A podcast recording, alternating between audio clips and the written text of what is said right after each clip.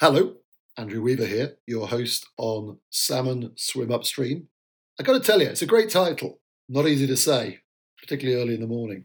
But here we are, we've made it to episode two Salmon Swim Upstream, which is the podcast for people seeking just that little extra adventurous challenge in their lives. And do you know what? Podcast one stimulated some correspondence.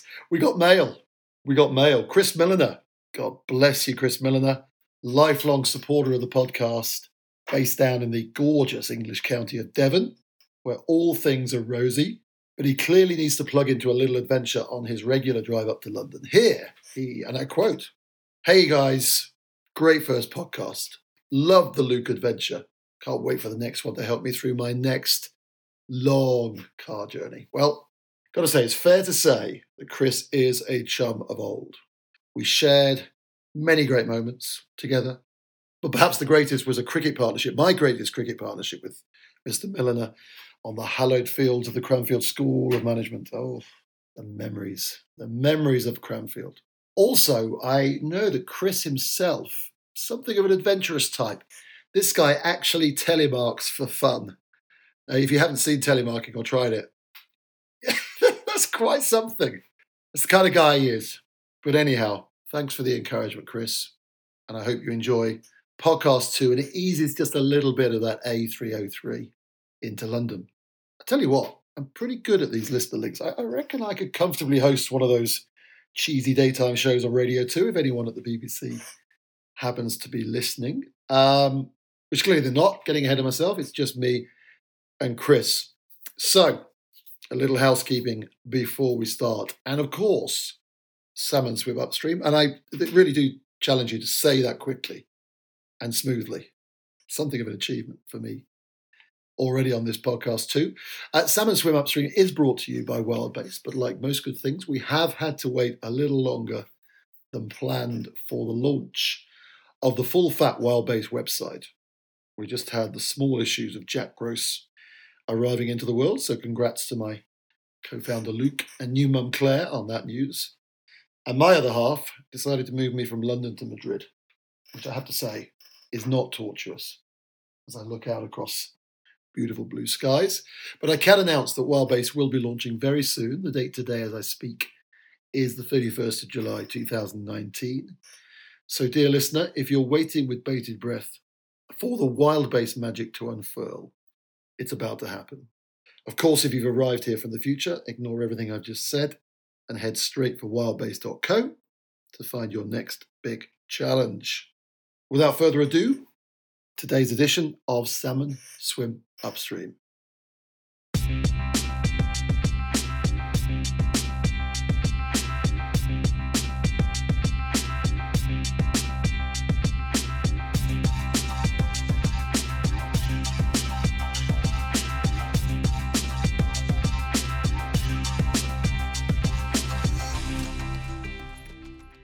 Was incredibly emotional. I hadn't succeeded at something, my competitive edge from when I was younger throughout all my sports, um, it hadn't rung true. Um, and I was turning my back on something that had been a huge part of my life for six months. And in my mind at the time, I'd, I, you know, I'd failed. I, I referred to the, the, the, charitable causes that we were doing this for, and it, it made me pretty emotional.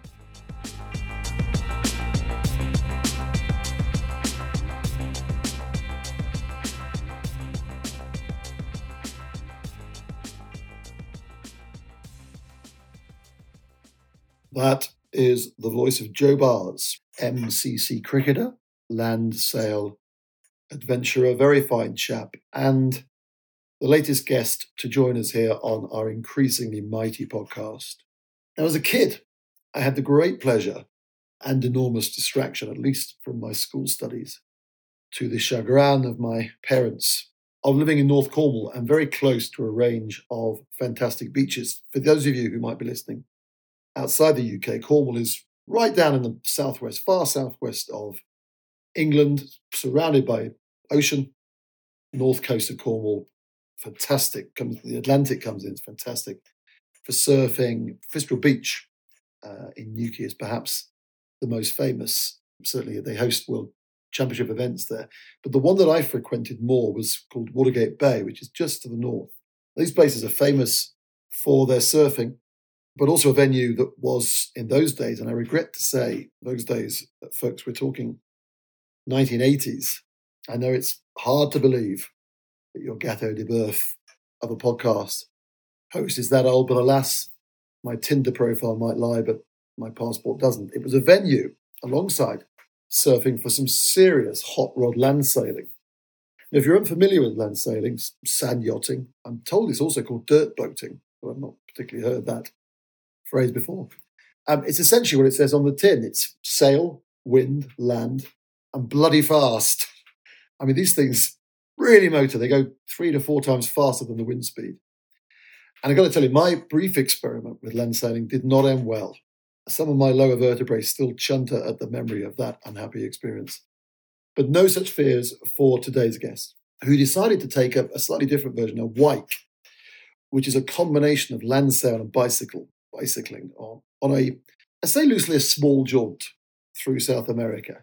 You can forget Watergate Bay and your journey from Rockpool to what Rockpool. We're talking here Tierra del Fuego to Santiago.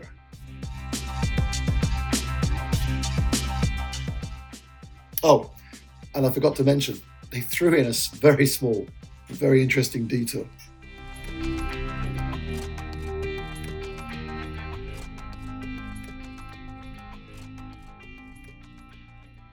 So, Joe, welcome to our little podcast here at Wildbase. Hi, Andrew. Thank you. Thanks for having me. Well, it's very kind of you. Now, to our listener, an apology immediately. I don't like to start things off with an apology, but uh, I've been stuck into a, a, the tiniest booth you can imagine here at uh, WeWork in Madrid, and it's extremely echoey. Not a, not a great sound quality, whereas Joe, I think, is coming through more clearly. So, apologies in advance for the quality, at least of my audio. Um, Joe, the audience have already got a little sense of who you are, but I'm going to ask you a question just before we go on to this journey of yours was there some adventure DNA in your in your young life? Was there an adventure hero you had? It's funny. I don't actually think there there is uh, much uh, adventure in my DNA when I was younger. I grew up sort of hearing from my dad about the great sort of polar explorers, Scott Shackleton, Amundsen, and then obviously Everest with Hillary and Norgay. But for me, my sole focus when I was younger was sport. I was completely obsessed with sport, cricket being the main sport, and I didn't have much time for anything else, uh, adventure-wise. It, this has grown increasingly embarrassing as I've got older, but I think my main sporting hero when I was younger was probably Shane Warne. Being a huge cricket fan, I once saw a, a quote from Shane Warne that completely captured my imagination, which was "Never give up, just absolutely never give up." And uh, and that sort of captured my childhood really. And so it wasn't until what what we're about to move on to during this podcast that adventure captured my imagination. I don't think. Well, we're, going to try and ask that question regularly to guests as we move forward with this podcast. But I suspect Shane Warne may, may be an unusual selection uh, for, for, for future guests on the, on the podcast. So, so, and I know that actually, funnily enough, there's a link with uh, a recent trip back to Chile, isn't there, with the cricket as well? Yes, yeah, there is. Yeah. Which is quite interesting. So, listen, give us give us an idea of, of, of, how this all started. What was the gestation of this project that you got involved in?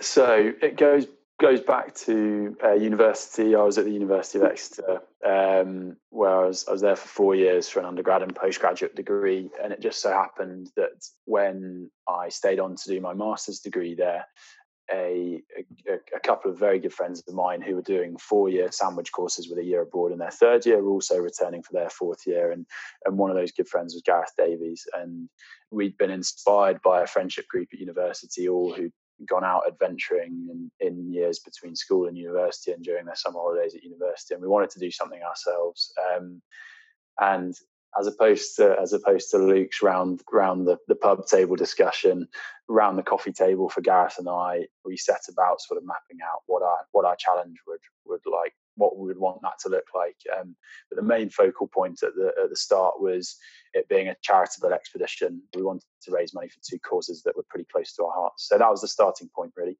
So that was the starting point of doing something. What about the actual idea, the actual trip that you ended up going on? So we we fell into the idea.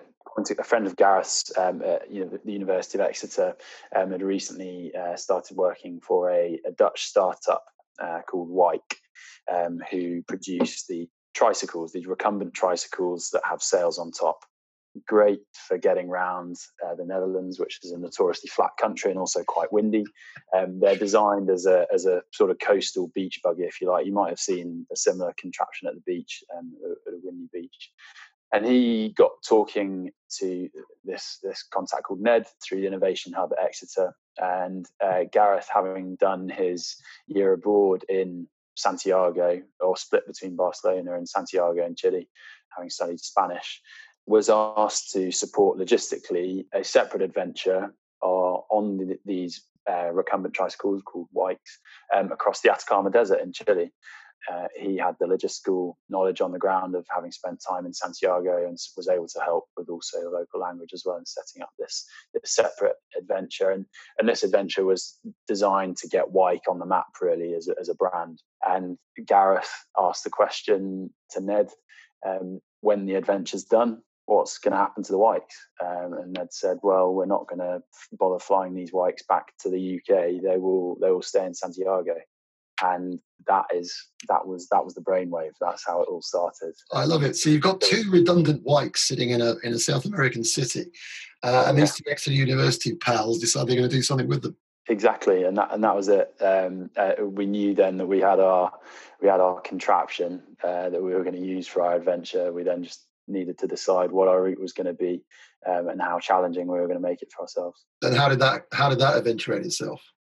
Which one uh, of you was which one of you was driving the? Uh, I'll, I'll, I'll, be honest. Gareth Gareth was driving at this point. He, he, his knowledge of, of South America was far uh, far greater than mine, and he'd done a, a bit of exploring in Patagonia, um, sort of that cone of, of Chile and Argentina, um, and wanted to explore it further and the way he described this part of the, the continent to me um, sort of took my imagination.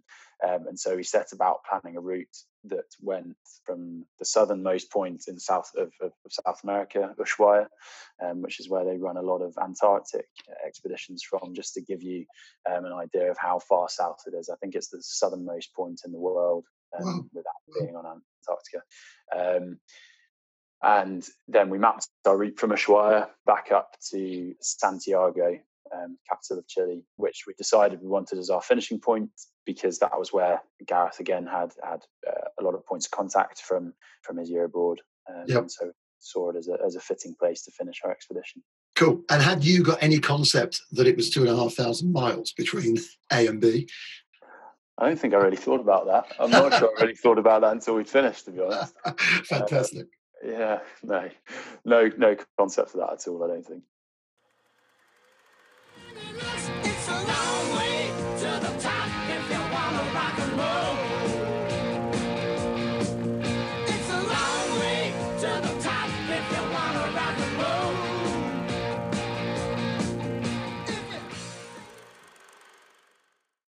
Okay, Joe. So you've you've agreed because he's your mate to do two and a half thousand miles on what's known as a wike, which is generally just used to go 100 meters on a Netherlands beach. Um, probably not, but that's kind of the extremes we're talking about here. So, what, what was the preparation? What was required in terms of preparation for yourself? Preparation in terms of getting money? How did it all kind of fall into place? Yeah, so if I'll I'll start with preparing myself firstly having, as I, as I mentioned, throughout my childhood, my focus was sport. Uh, there was no endurance sport in there at all. It was all team team based sports, and so naturally, a, a recumbent tricycle feels like you're sitting in a go kart. There are natural comparisons to cycling. So a lot of the training and preparing myself physically was cycling based. Gareth was born and bred in Scotland, in Perthshire, and I grew up in sort of North Essex uh, towards Cambridge and um, we devised a bit of a training ride uh, that we were going to help to build some momentum for the trip uh, from Gareth's house in Perthshire um, to my house in Essex, which is about 400 miles of cycling that we were hoping to do in about four days. Um, so, sort of throwing myself in at the deep end, really having not done a great deal of cycling prior to that. And and that just sort of got the measure of ourselves, really. How, how far in how far in advance of the event of the actual trip was it? It's a good question. So we did uh, we did the training ride in November, and we were due to go out uh, to South America at the start of January. Okay. Um, Okay. 20, 2015 that was, yeah. So yeah, and, and, and how did the how did the training how did that 400 miles feel? Did you did you end up thinking this is a doddle or? Uh... No, quite the opposite. it ended. It, it, the, the, the last day of that trip was largely shadowing the A1 um, down towards Peterborough, and then from Peterborough into Cam- into into Cambridge. It was pretty bleak at the time. I, I couldn't really get my head around doing that that type of cycling over a much longer period of time than the four days that we'd just done. So, yeah, training ride. It certainly helped to train me to some extent. Uh, mentally, I was probably in a worse state at the back end of those four days than at the start. And so, how do you manage that? I mean, you're, you're two months short of this trip. Uh, you got sponsorship? How, how did you fund? What was the background to the yeah, financial elements of it? I, I, th- I, think that was that was the distraction. That was the part that I could still get excited about for the trip. So I could forget less about the physicality of it because we had so much to do. You know, as I mentioned, this was a charitable expedition uh, for charities very close to mine and Gareth's hearts. And which were those? What were the two charities? So, Gareth's charity was the Foundation for Prader-Willi Research. Mm-hmm. Um, mm-hmm and he had a, a, very close family friend whose young child was affected by Prader-Willi syndrome, um, I've got a brother affected by that actually. Have you really? Yeah, yeah. So I know it very well. That's interesting. Yeah, go on. Yeah, um, and then my uh, charity was the Anne Dodgson Foundation, which was a, a, foundation that my dad set up in memory of my mum, um, who passed away seven seven years ago now. And uh, that charity is designed. To, uh, my mum was a, a, languages teacher. The charity was designed to uh, support young children from secondary school through the way through to university to go and uh, study abroad um, for their French language and, and, and work experience in, in France. So. Well, well, I was going to ask you about mindset because I think I think one of the kind of recurring themes about any of these adventures and challenges is you know the mental side of it is probably as challenging as any.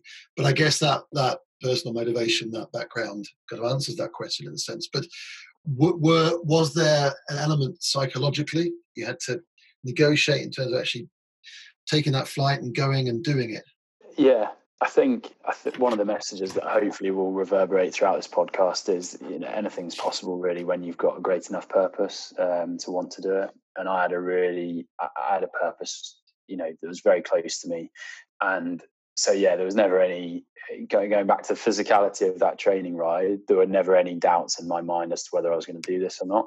Um, it felt as though it was something I was always always going to do. You, me, or nobody is going to hit as hard as life. But it ain't about how hard you hit. It's about how hard you can get hit and keep moving forward. How much you can take and keep moving forward. Okay, so you've um, where, what's the what's the journey? Where have you flown into for your start line? So we, we flew into flew into Santiago. I think we went via Atlanta in the States into Santiago. Uh, we had a few days prep time in Santiago, um, where we had just had to sort of yeah get prepared, make sure we had everything we needed to get started, and then we flew down from Santiago to Punta Arenas, right in this in that southern cone. That's the tip, sort of the start of Patagonia, really. And then uh, in Punta Arenas, actually, our, some some troubles began for us because uh, whilst we were able to fly our Wikes down from Santiago to Punta Arenas, you couldn't then fly any further south of Punta Arenas, and we probably there was probably about five 500 miles to go to Ushuaia, the start point, and battled with local coach companies to try and get our Wikes on the coach and uh, messed around for a number of days trying to get um, our uh, ourselves, our Wikes, and, and all of our stuff down to Ushuaia.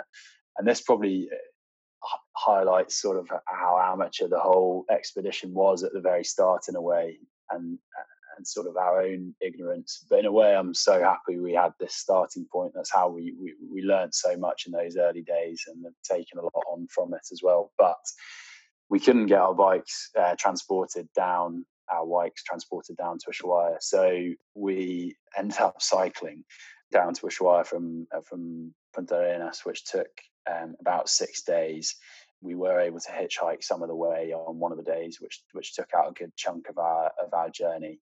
But yeah, we probably had roughly four to five days cycling uh, before we'd even before we'd even started. Wow. Oh my goodness! Right. So that's so you're on the start line. Had you set yourself a target in terms of time for these two and a half thousand miles? Yes, we wanted to. Uh, we we initially set ourselves a target of about 26 days um, to cover the two, two and a half thousand miles. Having done all of this work then prior to the start line, um, there was already a question mark over our ability to do that. We'd to, to sponsors prior to the trip beginning, we'd sort of sold the trip on the premise that this was going to be the longest land sailing expedition ever, um, which to our knowledge was true at the time. So the the pressure on us wasn't necessarily a time pressure whilst we we did have a second part to the trip which i'm sure we'll come on to talk about that we needed to, to be there by a certain time but the pressure was more on covering distance so 26 days was the was the target initially um, we ended up being on the on the Wikes for about 31 32 days i think in the end okay and do you remember your feelings as you sat there at the start you, you get do you remember how you felt you pushed off I was I was very apprehensive. I think I think uh, just you feel very alone. Um, I, I, did anyway, despite having one of my closest friends there with us. Uh, we'd already met this huge hurdle uh, that just for me underpinned how not ready we were for this trip. Uh, we couldn't even get us and our kit to the start line, and we're in a relatively hostile environment for English people as well down in the southern tip of South America. Ushuaia infamously was the place that the Top Gear presenters got stoned out of uh, when they did their South America trip for various Falklands related um, anecdotes. Um, so it was quite a hostile environment, as well as the fact that we had this little hiccup on the way to our start line. Felt very alone. Felt pretty nervous about what was what was to come um, but also just wanted to get going. You know, we'd had six days of, of, wasted time, in my opinion, and cycling to the start line. We learned a lot from it and got a lot of experiences from that that I look back on fondly. But yeah, it was still nerve wracking. Yeah, I'm sure it was. All right, so you're off, and running, and you you had a target, didn't you? you had you the climb that we're going to come to? Yes. Mount Aconcagua. Is that how you pronounce Aconcagua, it? Yeah. Aconcagua. Yeah. Was that always part of the plan? Yes, yeah, we wanted. Yeah, I, am not really too sure why we wanted to make life harder for ourselves. um, the focus was the was the Wike. We actually had another friend come out for the mountain climb who'd previously attempted to summit Aconcagua um, and and failed and wanted to wanted to summit it a second time, and that sort of gave us the motivation for the climb. And also, you know, it's the highest mountain in the world outside of the Himalayas at 6,900 meters. So, you know, what a what a feat to be able to put to our, our names at the well as well for two completely amateur mountaineers. Well, I uh, suppose uh, I suppose so, Joe. But I mean, I'm I'm sweating a little bit in my very enclosed space here at WeWork. I suspect our listener is also now sweating because we haven't mentioned this before. But in the middle of this, the longest land sailing expedition, you decided to climb, and I got the exact measurement actually here, Joe, 6,962 meters mountain in, is it in Chile or, or Argentina? It's in the Andes. It's so it's on, we, we climb from the Argentinian side. Yeah. Cool. Okay. You decided to slot that into this expedition. Yeah. well, we're going to come to that. We're going to come to that in a second. How far into the journey was that? How many days into it? So we were we were on the Wikes for 32 days, and we only had one day's uh, Wiking after the mountain. So we'd done 31 days Wiking up to the up to the mountain. And how physically were you feeling as you as you arrived at the base of this huge mountain? Well, it was amazing because our, our last day on the Wikes, when we arrived in Mendoza in Argentina, which was a couple of days prior to starting our trek uh, onto the onto the mountain into Aconcagua National Park, was our longest day on the Wikes. Whilst I think the 2,657 miles that we covered on the the Wikes breaks down at about an average of 83 miles a day or something like that. In reality, we weren't doing 83 miles every day. There mm. were constant hiccups en route mm-hmm. um, that would slow us down, mechanical failures, a whole variety of things. And so we ended up having quite a bit of time to make up for at the back end of the trip. Um, whilst we didn't have a time pressure, as I mentioned, we had provisionally committed to a date that we would start the climb, and so we were determined to meet that. So I think our final day into Mendoza, our biggest day, we ended up covering about 280 kilometers on these Wikes. Um. So about 170, just over 170 miles, starting at three o'clock in the morning and arriving probably nine, nine, nine, ten o'clock in the evening. It was a mega day, and um, so uh, mixed mixed emotions when we arrived. Obviously, incredibly ecstatic to have finished a huge chunk of our trip. felt a little bit energized as well to have done that and finally be doing something different. But then the prospect of then spending about 18, 19 days on, on a mountain as well, something that again was completely new to me. I had no mountaineering experience at all, was, uh, yeah, just a completely different aspect of the trip to get my head around. Well, I'm going to come back to that. I'm going to go to that shortly. Just quickly back the 31 days that you spent. Um, we're going to post this Facebook video of you guys in about three or four minutes. There's one section where you are cycling across gravel, essentially. Yeah, uh, and it looked absolutely bone shaking. In fact, I think I've got a quote from you saying something. Here we go: back shattering, bone breaking, and teeth clattering. what was that? Was that the toughest? Was that the toughest section of the 31 days? Uh, undoubtedly. I mean, Patagonia is just.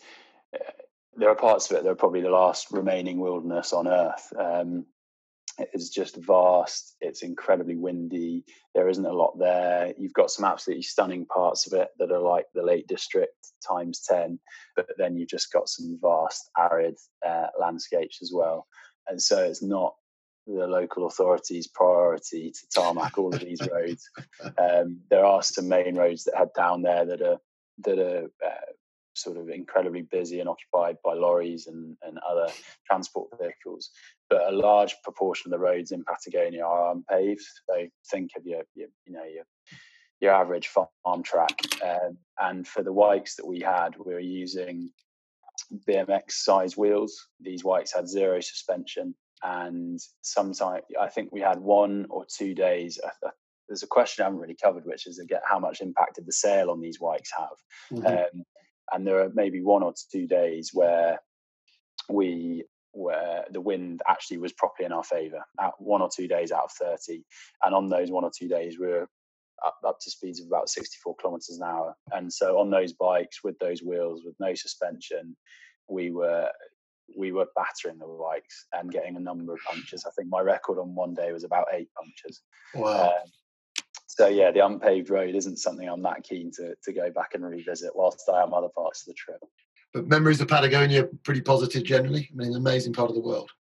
Incredible. I would I would love to to revisit one of the themes of the trip for me was telling Gareth and I, or reminding Gareth and I to turn around, look backwards, yeah, um, yeah. because when you're grinding and getting through those those miles that I just mentioned each day, it's very easy to become focused on the end goal, and you forget to you forget to turn around and just look at what you're cycling through.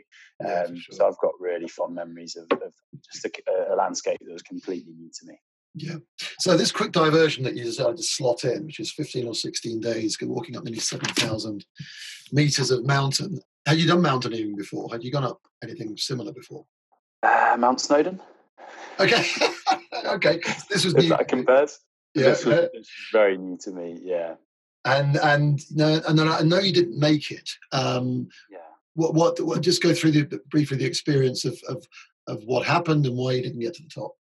So the I'm not sure I quite appreciated the length of time that we were going to have to be on a mountain for. You know, I, I jokingly referred to Mount Snowdon, but you're up and down Mount Snowdon in half a day if you want to. Our expectation for the mountain climb was an 18 day expedition to enter the national park and then come back out. Um, we had a guide with us um, from base camp, and she uh, a, a, very experienced climber. She was the first female to make a winter summit of Aconcagua, so we are confident we are in safe hands despite our our inexperience. Um, we had obviously done the trip on a budget, um, so whereas a lot of people will get donkeys to carry all of their kit and equipment from entry to the national park up to base camp. Um, we were carrying all of our own kit. So um, on entry to the national park, I think we had a very short four-hour climb to get to one of the earlier camps where we did some acclimatization climbs for, for a couple of days before we made the big assault up to base camp. Base camp, I think, is at about 5,400 meters for Aconcagua. So you're already higher than anything in Europe, higher than Mont Blanc. And that was a pretty grueling eight, nine hour climb with 20 to 30 kilograms on our backs um, in these huge bergens, um, and that was a that was a really tough day in very hot temperatures. Um, even though you are still quite high up, it was really really hot. So at base camp, we then had a few days to acclimatise. Uh, we did some other acclimatization climbs up to about 5,800 meters, I think we got up to. We dropped some food off at Camp One, which was um, just it was about two, three hundred meters vertical meters higher than base camp. Came back down for another night's stay at base camp. Woke up the next morning and there was about two foot of snow everywhere at base camp. Completely out of season. We are climbing in a summer season, um, and Aconcagua is a is a trekking mountain. So in the summer, in theory, there's no need for ice axing and crampons. Mm-hmm. Um, and this was a this was a game changer for us because in theory, from base camp, it was then an eight day uh, attempt on the on the summit. And due to the weather that we'd had and some weather coming, uh, we then had to shorten our summit attempt into a two day time slot. So we were up early one morning to make our way up to camp two. So um, going past camp one, picking up some food, making up to up, our way up to camp two, um, which was another very long day. And because the, the design of eight days up to the summit from base camp was to allow our bodies time to acclimatize. These are altitudes that none of us have ever experienced before.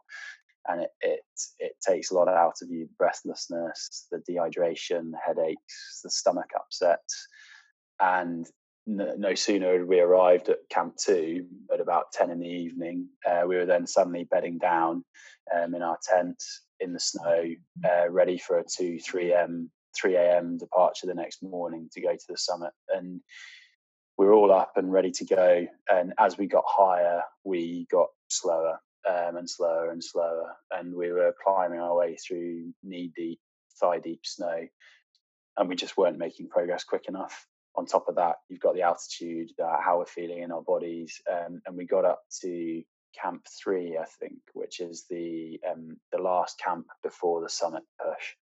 A, so just over six thousand meters, I think six thousand one hundred meters. And for me, that was that was a bit of a turning point. I was feeling, yeah, yeah I was feeling pretty sick at the time. Uh, life on the mountain is brutal for a variety of reasons. But you, once you're above base camp, there are no toilets. Well, I wouldn't even describe what there was at base camp as toilets to, to what everyone else knows them. But but you're also not allowed to leave. You're, you're not allowed to, to leave any any any litter or rubbish or um, bodily products um, above base camp either. So you mm-hmm. are doing everything into a bag and then carrying that around with you and I was I was feeling pretty sick uh, come camp one, and I decided that that was that was my time, and I didn't. It was very unlikely that we were going to make it to the top anyway.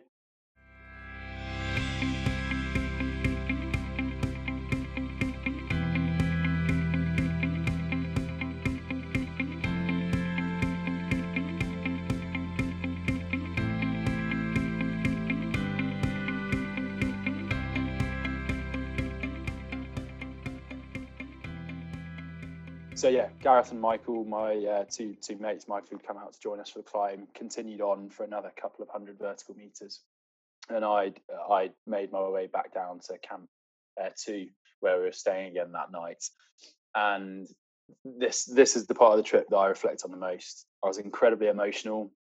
I hadn't succeeded at something. My competitive edge from when I was younger, throughout all my sports, it hadn't rung true, and I was turning my back on something that had been a huge part of my life for six months. And in my mind at the time, I'd I, you know I'd failed. I, I referred to the, the, the charitable causes that we were doing this for, and it, it made me pretty emotional. Recorded it all on my GoPro at the time, so got some good videos to look back on. But the edge that that's given me since, I think, is just helped me to develop so much in terms of building my resilience. I think you can be competitive, but then you can be competitive with some resilience as well. And and and that moment, walking back down on my own, being completely down in the dumps, has triggered so much else in later life to to want me to go on an adventure more and and keep exploring and being resilient enough to to keep pursuing in those endeavors as well. Well, listen, Joe, that's, that's really interesting reflections. And so you you did the final day into Santiago. Um, how long did you? How did you feel as you arrived in Santiago? And did you stay there for very long? We did. We had a few days in Santiago afterwards before we we flew home. It was uh, it was funny because it was just one day's cycling. You know, we'd got 31 days cycling under our belts prior to the mountain, and this was just an easy, straightforward one day into Santiago. And it all went very smoothly until we, we got into the outskirts of the city, um, and the only routes into the city were on dual carriageways or motorways. And we got pulled over. and we had to be escorted into the city on our bikes. Um, again, another one of those aspects that you just don't think about. And so uh, we were we were overwhelmed with emotion. I think when we finished, uh, there was still that that underlying emotion of the, the mountain climb that was sort of niggling at us a little bit. Um, but over the coming days, we sort of came to terms with with what we'd done, the adventure that we'd been on, and um, you know the the amount of money we'd we'd raised for some very worthy causes as well. Not just the money side of things, but the awareness was as much uh, important to us as the money. I think. So. Yeah, well, we'll we'll make a reference to both of those charities within the um, the, the, supporting information to this podcast. So, and you, and you've been back to Chile since it, wearing your MCC hat. Yeah, that's true. Yeah, so I, I had the opportunity to go back at the start of last year um, on a, a, cricket tour with the MCC, who I've toured with before, looking to develop the game of cricket. Or the, the general mission statement for the MCC is, is developing cricket at a grassroots level, um, and that includes overseas as well. So touring nations where cricket's a developing sport, um, which it is in in Chile and Brazil, and so we were able to go back there in, in March of last year and uh, play at some of the sites that you know I'd, I'd become familiar with in my time in Santiago. See some old faces of people that supported us on the ground there. Yeah, um, great. Yeah, Great. Amazing. Well, bearing in mind England's performance against Ireland at the moment this week, we might need to bring Brazil and Chile in for a test match. Uh, and, and, and any, I mean, this is all two, three years ago, wasn't it, in terms of your trip? Any adventures in the pipeline? No, it's, it's a really good question. I'd love, I've, I would love to go back to Aconcagua and and do that again. And now that I'm a, a, a working man, as opposed to someone um, sort of in between university and a full time job, that becomes harder because, as I said, it, it, does sort of take two to three weeks to, to, to do that properly.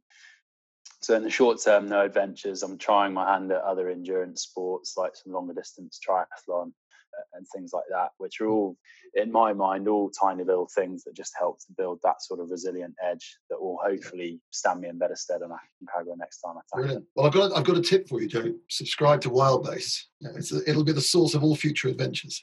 Well, there you go. Yeah, yeah. Listen, thank you so much for joining us. Amazing story, and uh, I hope it's inspiring other people to do something similar. Uh, thanks, Joe. Thanks very much, Andrew. Cheers.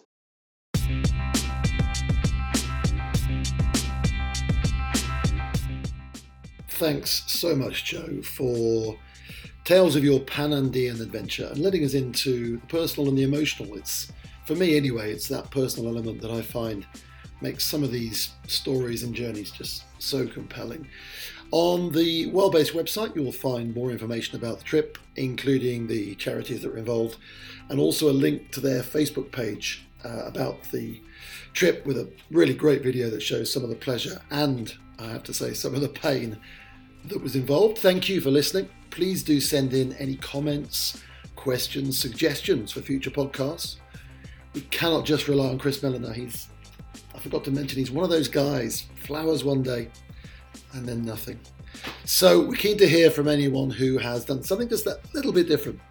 Also, event organisers, if you've got an amazing event or you're associated with one that you would like us to talk about, then get in touch and uh, we'll happily talk. We'll have it listed on the Wildbase website, whatever works best for you. And finally, please subscribe and support our fledgling podcast.